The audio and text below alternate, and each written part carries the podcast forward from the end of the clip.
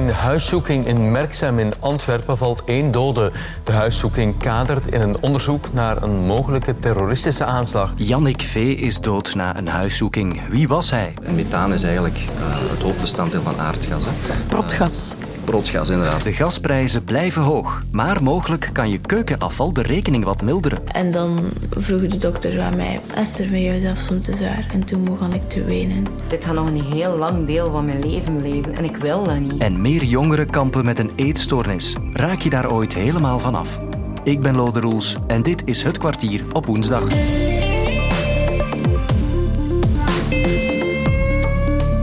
Beginnen het nieuws met een bericht dat zo pas is binnengelopen. In Merksem in Antwerpen is vanmorgen één dode gevallen bij een huiszoeking. In de buurt van de Breda-baan in Merksem vond een huiszoeking plaats in het kader van een gerechtelijk onderzoek en daarbij zou geschoten zijn. Het ging om een huiszoeking in een gerechtelijk onderzoek in het rechtsextremistische milieu en een mogelijke terroristische aanslag die voorbereid werd. Ja, het was nieuws dat vanochtend binnenkwam. Er is een dode gevallen bij een huiszoeking in Merksem.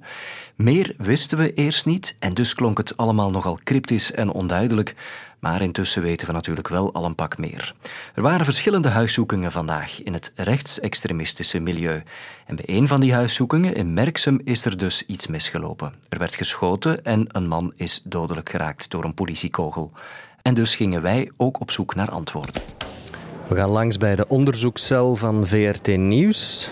Jullie zijn er ook mee bezig hè, met dat dodelijk slachtoffer na die huiszoeking. Um, hoe ver staan jullie? Wat weten we op dit ogenblik? Wij zijn daar volop mee bezig eigenlijk vandaag om een beetje een profielschets op te stellen van wie is die man. Dus wat wij doen als onderzoeksploeg is dan zijn sociale media onder de loep nemen om te zien van wat kunnen we eigenlijk vertellen over die man aan de hand van wat hij deelt op sociale media. Wie kunnen we daarover um, babbelen of bellen in de podcast?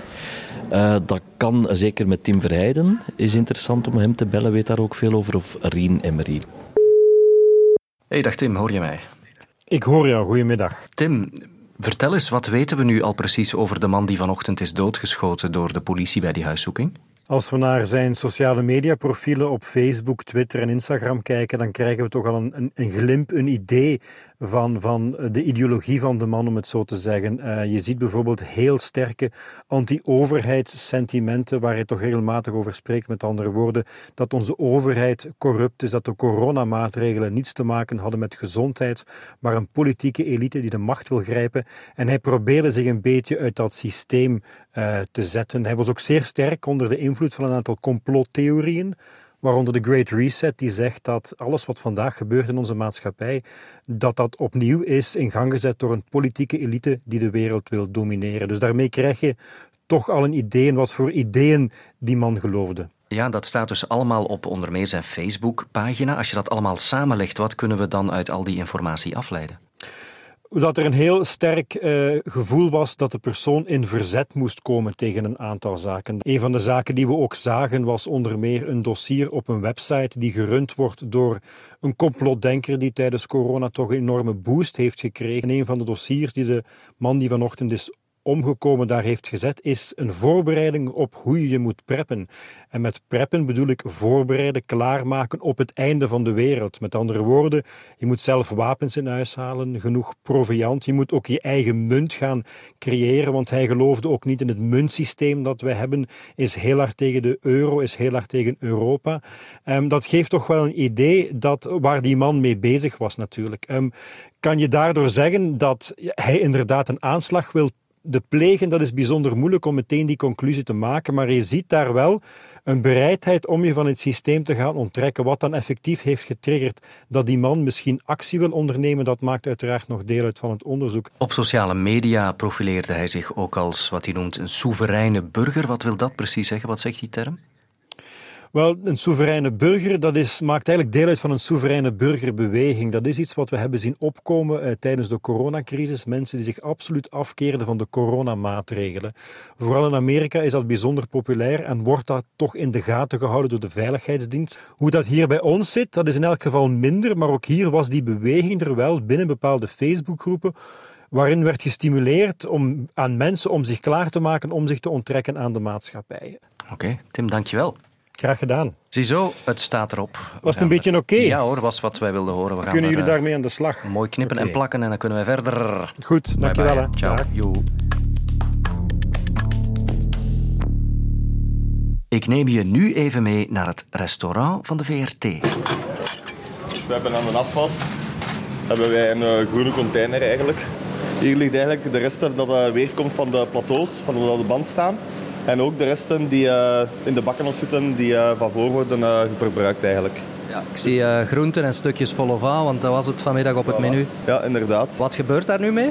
Dan wordt dat opgehaald door een specialiseerde firma. Heb je een idee van hoeveel kilo dat, dat is? Dagelijks een halve container is misschien, max. Dat is te zien, dat is van dag tot dag. Ook te zien wat het menu is.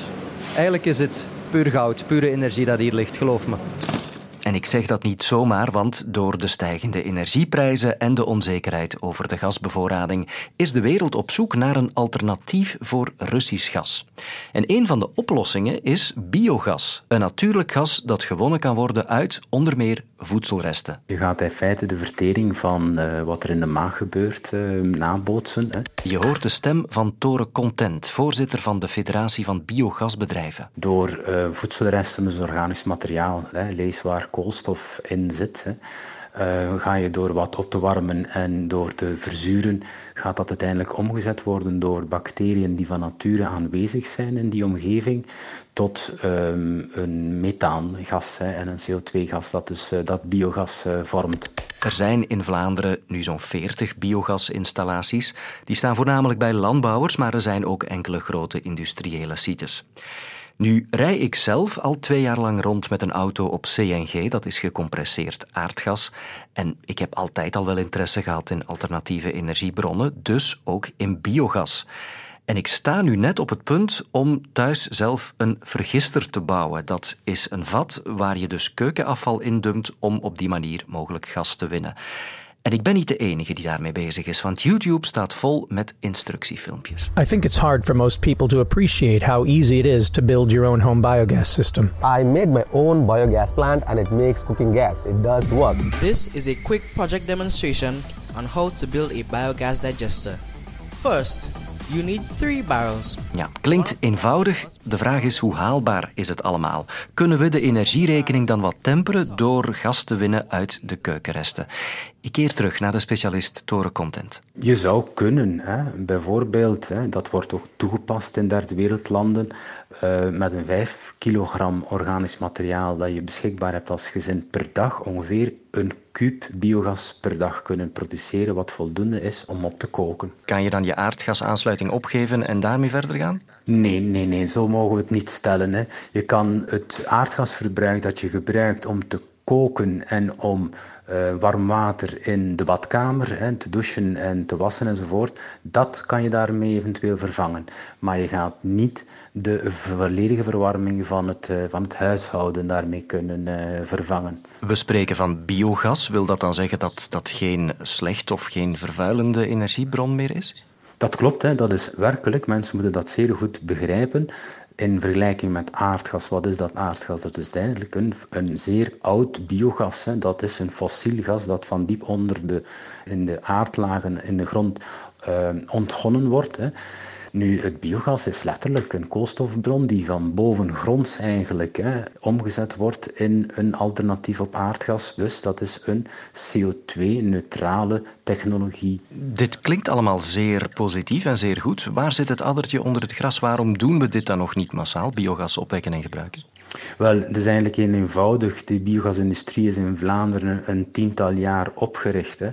En in het verleden heeft de Vlaamse regering de spelregels al veranderd, ook retroactief. Dat maakt natuurlijk dat, en dat is de dag van vandaag, staat dat nog meer in de verf, investeringszekerheid primordiaal is voor de spelers die uiteindelijk de job moeten doen. Ten tweede, het is ook een gebrek aan ambitie. Men moet, denk ik, een ambitie kunnen uitspreken, net zoals Europa dat ambieert om de biomethaanproductie, de biogasproductie in Europa te willen vertienvoudigen tegen 2030. En dan denk ik, als die uh, erkenning, die genegenheid ook uitgesproken wordt dat men die interesse heeft, dan zal die biogasindustrie wel degelijk uh, de mouwen opstropen en de job doen. Is het een alternatief op korte termijn om thuis ook aan de slag te gaan met biogas? Het lijkt nog niet voor vandaag dat mensen daar thuis mee aan de slag gaan, persoonlijk. Uh, omdat het toch wel wat. Um, um, een, hoe zou ik zeggen, een gecombineerde vaardigheid uh, vereist.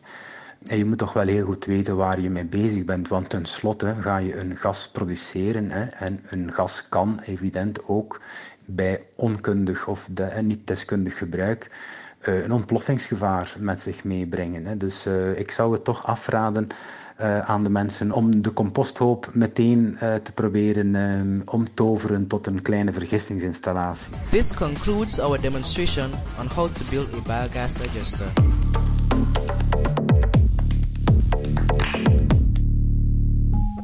Ik ging maar en ik ging maar. Ik was, ben ook heel perfectionistisch. Dus het was nooit goed genoeg. Ja, op een bepaald moment nooit mager genoeg. Waardoor dat er ja, aan de binnenkant heel veel kapot gaat. Op bepaalde momenten voelde ik ook gewoon niks meer. En dat voelde goed. De coronaperiode heeft er bij sommige mensen stevig ingehakt. Dat zien we deze week nog maar eens in ons reportagemagazine Pano. Daarin vertellen de gespecialiseerde klinieken voor eetstoornissen dat ze sinds corona meer patiënten binnenkrijgen en ook dat die patiënten steeds jonger worden. En ik onthoud vooral toch ook deze quote uit Pano. Een eetstoornis, moet je rekenen, heeft zeven jaar nodig op herstel gemiddeld. Het is een ernstige aandoening. Het impacteert zoveel terreinen dat je daar tijd moet voor voorzien. Zeven jaar, alsjeblieft. Het geworstel met zo'n stoornis kan dus erg lang duren. Ik zocht en ik vond iemand die erover kan meepraten. Ja, met Cindy de Wilde. Ik ben nu 48 jaar en ik kamp al ongeveer 40 jaar met een eetbuisstoornis. Dat is eigenlijk een eetstoornis waarbij dat je heel snel grote hoeveelheden, meestal ongezonde zaken, gaat eten, maar zonder dat je dat gaat eh, compenseren door bijvoorbeeld te braken of overmatig te gaan sporten. Mensen hebben het beeld van mij van ja, eh, Cindy, dat is iemand met een maatje meer, die graag eet, die een Bourgondier is. En mensen zien niet dat er iets schuilt achter het overgewicht, meer dan gewoon graag iets eten. Ik heb soms het gevoel dat ik die eetstoornis kan vergelijken met de zee. Ja, soms word ik daardoor overspoeld, soms verdrink ik daarin, soms kan ik daar rustig naast wandelen en naar kijken. Het is iets dat komt en gaat in mijn leven, dat soms zeer sterk aanwezig in mijn leven is en soms weer veel minder. Ik hoop inderdaad nog altijd van, oh, ze gaan misschien iets vinden om in de hersenen iets te doen of een bepaalde medicatie, waardoor dat ze echt iets kunnen, iets kunnen doorknippen op een of andere manier, waardoor dat, dat er niet meer is.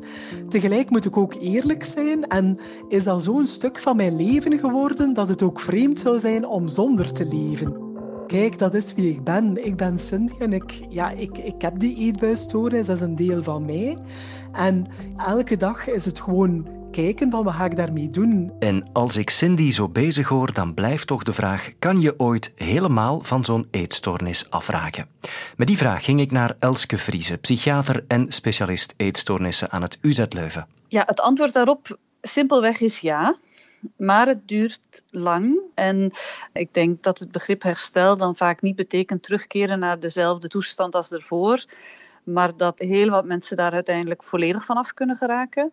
En de mensen die toch nog restsymptomen, zou je dat kunnen noemen, hebben, kunnen perfect functioneren, maar wel wel rekening houden met het feit dat bepaalde gedachten toch nog kunnen opkomen. Of, maar de impact op het dagelijks leven is weg.